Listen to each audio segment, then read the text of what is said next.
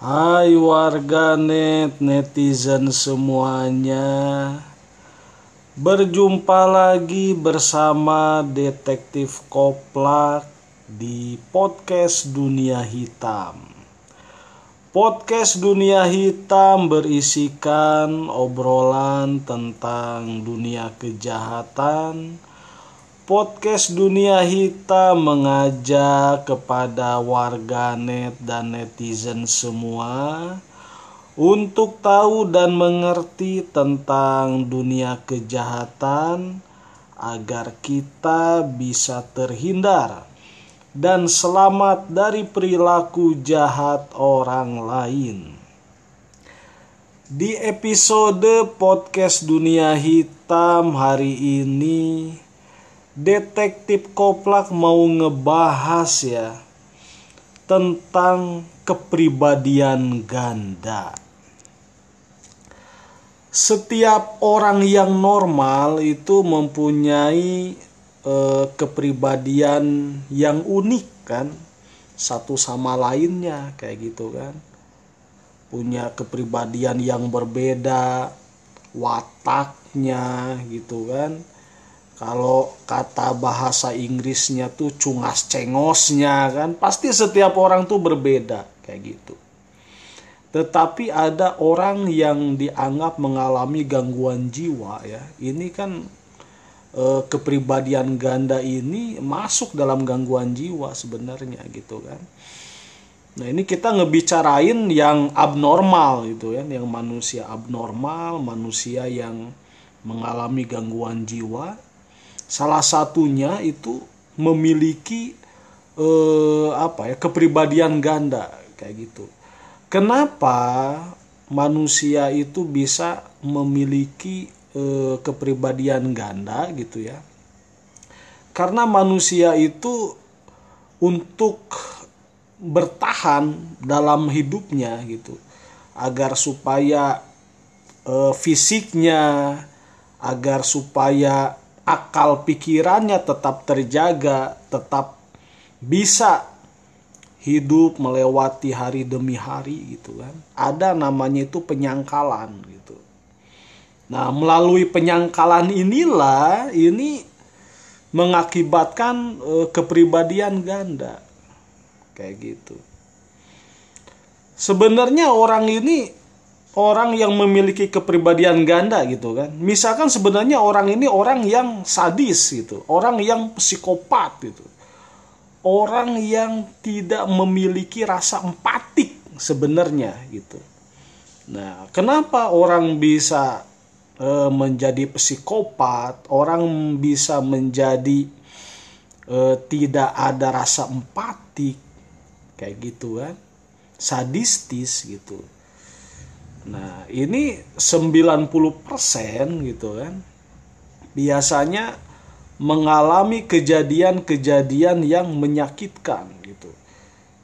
Bisa mulai dari masa kecilnya mungkin dia mengalami kekerasan gitu kan atau banyak dijahatin orang sampai lanjut sampai ke usia mau dewasa kayak gitu. Nah, jadi karena orang itu diperlakukan dengan jahat, diperlakukan dengan sadis, yang diperlakukan dengan e, tidak ada rasa empatik gitu kan. Nah, akhirnya dia berpikir ya dia pun bisa melakukan itu kepada orang lain gitu. Karena dia pun diperlakukan oleh orang lain seperti itu kayak gitu itu kan e, suasana psikologis yang berat gitu kan. Diperlakukan tidak adil gitu. Nah tetapi orang itu kalau misalkan larut di dalam rasa sakitnya dijahatin orang kayak gitu kan. Di dalam rasa sakitnya menerima tindakan kekerasan dari orang lain menerima perlakuan yang tidak adil dari orang lain, kalau diikutin terus pikiran itu, itu akan merusak pikiran dan tubuhnya gitu. Nah, jadi orang itu e, menggunakan penyangkalan gitu kan. rasa sakit yang dia alami secara fisik atau rasa sakit hati yang dia rasakan karena mendapatkan perlakuan yang tidak adil, perlakuan yang jahat dari sekitarnya, kayak gitu kan? Kalau diikutin terus, itu bakal menyakiti pikiran dengan badannya. Sementara orang itu harus uh, hidup kan dengan nyaman karena manusia itu memiliki insting kepingin hidup nyaman. Makanya dia membuat membuat penyangkalan gitu. Dia menganggap apa yang dideritanya itu nggak ada apa-apanya. Gitu. Dia menganggap hidupnya fine fine aja. Makanya orang itu bisa memperlihatkan kayak gitu kan suasana kejiwaan yang yang ceria. Gitu. Ramah gitu kan. Karena kan itu kan penyangkalan.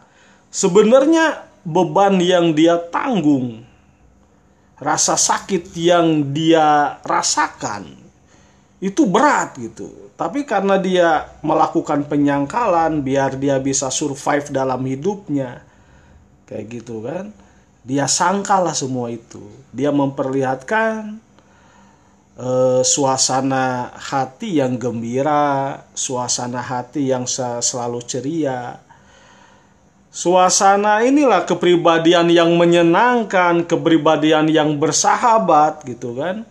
Tapi sewaktu-waktu orang itu bisa berubah dengan sifat aslinya gitu. Kayak gitu. Jadi ya rasa eh, apa ya kayak bersikap ramah empatik itu bukan yang sebenarnya. Itu hanyalah penyangkalan kayak gitu. Misalkan ya ada eh, situasi yang yang sama gitu kan situasi yang sama tapi dia menunjukkan kepribadian yang lain. Kayak gitu. Ambil contoh ya kan? Ambil contoh misalnya ya dia eh, melihat ya informasi orang yang meninggal dunia misalkan kan sebutlah nih orang yang meninggal dunia ini orang orang ini orang yang berjasa kepada masyarakat gitu kan. Atau di dalam sebuah negara ada. Tapi nggak ada sangkut pautnya secara langsung dengan dia. Kayak gitu. Orang itu nggak pernah nolong dia. Kayak gitu kan. Orang itu nggak ini ya eh, nggak pernah care sama dia. Kayak gitu kalau dia lagi nggak ada duit orang juga itu nggak pernah minjemin uang atau ngasih uang. Gitu. Tapi dia menunjukkan rasa empatik yang tinggi. Dia posting lah di Facebooknya kan atau di Instagramnya atau di apa ya Twitter kan. Turut berduka cita gini gini gini gini gini gini. Semoga almarhum ditempatkan di uh, sisi Tuhan atau di tempat yang layak gitu rasa empatik tinggi banget padahal kenal secara pribadi juga enggak mungkin ya orang itu cuma lihatnya di ini aja televisi ya kan nah Terus tiba-tiba misalkan ada temennya ya atau keluarga temennya yang meninggal dunia kan. Kayak gitu. Dia cuman copy paste aja gitu kan. Terus berduka cita tentang copy paste dari orang. Gak ada rasa empatiknya dia gimana gitu kan. Nggak seperti orang yang ini. Nggak seperti orang yang tidak dia kenal sebelumnya kan. Dia posting di Facebook dia posting dengan kalimat-kalimat atau kata-kata sendiri. Kayak gitu kan. Dia posting dengan kalimatnya sendiri, kata-katanya sendiri, pas lagi orang yang tidak dikenal secara langsung gitu kan. Dia rasa empatinya tinggi itu. Pas ada temennya atau keluarga temennya meninggal dunia, anjrit cuman copy paste doang. ada rasa empatiknya gitu kan boro-boro mau ngejenguk gitu. Mau ngungkapin perasaannya dengan kata-kata pun malas gitu. Copy paste copy paste copy paste. Nah, ini kan kepribadian ganda. Kayak gitu kan? Nah terus eh, apa ya tapi eh, kepribadian ganda itu ya bukan berarti juga ya orang yang orang yang biasanya ramah tiba-tiba marah itu bisa kita sebut kepribadian ganda. Nggak juga. Dilihat ju dulu apa persoalannya ya kan? Orang yang ramah orang yang santuy ya kan tiba-tiba dikerjain misalkan sendalnya dihilangin terus jadi kepribadian yang marah-marah yang ngamuk. Itu mah bukan kepribadian ganda itu kan. Memang yang ngerjainnya aja itu otak ini ya. Otak yang membagongkan itu kan. Itu berarti dicari hal kayak gitu kan. Tapi ini ya seperti contoh tadi ini bukan dicari-cari hal tidak ada e, dipancing emosinya. Kalau orang yang ramah orang yang sopan orang yang santuy ya kan? Dikerjain sendalnya dihilangin. Atau kunci motornya disembunyiin. Ya kan? Pas dia lagi kerja kayak gitu kan? Tiba-tiba dikerjain kunci motornya dihilangin ya kan? Ngamuk ya kan? Anjrit biasanya dia ya nggak pernah marah nih. Tiba-tiba marah kayak gini. Kepribadian ganda nih. Oh, itu mah bukan kepribadian ganda. Itu memang dikerjain ya kan tapi kalau kepribadian ganda mah yang tadi ya. Kepribadian ganda itu ya dengan peristiwa yang sama kok berbeda. Berarti kepribadian yang ada di dalam batin yang terdalamnya itu yang keluar. Kayak gitu. Nah jadi ya eh, kepribadian ganda itu ya itu insting manusia kayak gitu kan. Insting manusia untuk bisa menjalani eh, hidup dari hari ke harinya. Kayak gitu. Orang yang mengalami penyiksaan di masa kecilnya atau dalam hidupnya penuh dengan apa ya penderitaan atau beban yang berat dijahatin orang gitu. Itu kepribadiannya kepribadian yang sadis itu dia ingin membalas dendam atas semua perlakuan orang-orang yang sudah menyakiti dirinya gitu tetapi biar eh, badan ini tetap rileks, tetap santai, tetap sehat ya kan? Akhirnya dia melakukan penyangkalan seolah-olah itu nggak nggak menyakitkan saya, seolah-olah itu tidak membuat saya menderita kayak gitu. Dia tunjukkanlah tetap ramah, baik kepada orang, segala macam. Nah, itu namanya kepribadian ganda kayak gitu kan. Nah, terus bagaimana ya bagaimana caranya gitu kan supaya eh, orang itu bisa sembuh dari kepribadian gandanya? Ya berarti kita harus menghilangkan apa ya trauma menghilangkan trauma yang ada pada orang itu. Ambil contoh lah dia misalkan mengalami mengalami tindakan kekerasan ya kan kita gimana caranya kita bisa ngelupain di pikirannya dia tentang kejadian masa lalunya yang penuh dengan tindakan kekerasan kepada dia. Misalkan ya inilah disalurkan lewat hobi kayak gitu kan. Ajakinlah dia main musik kan biar dia senang dengan musik.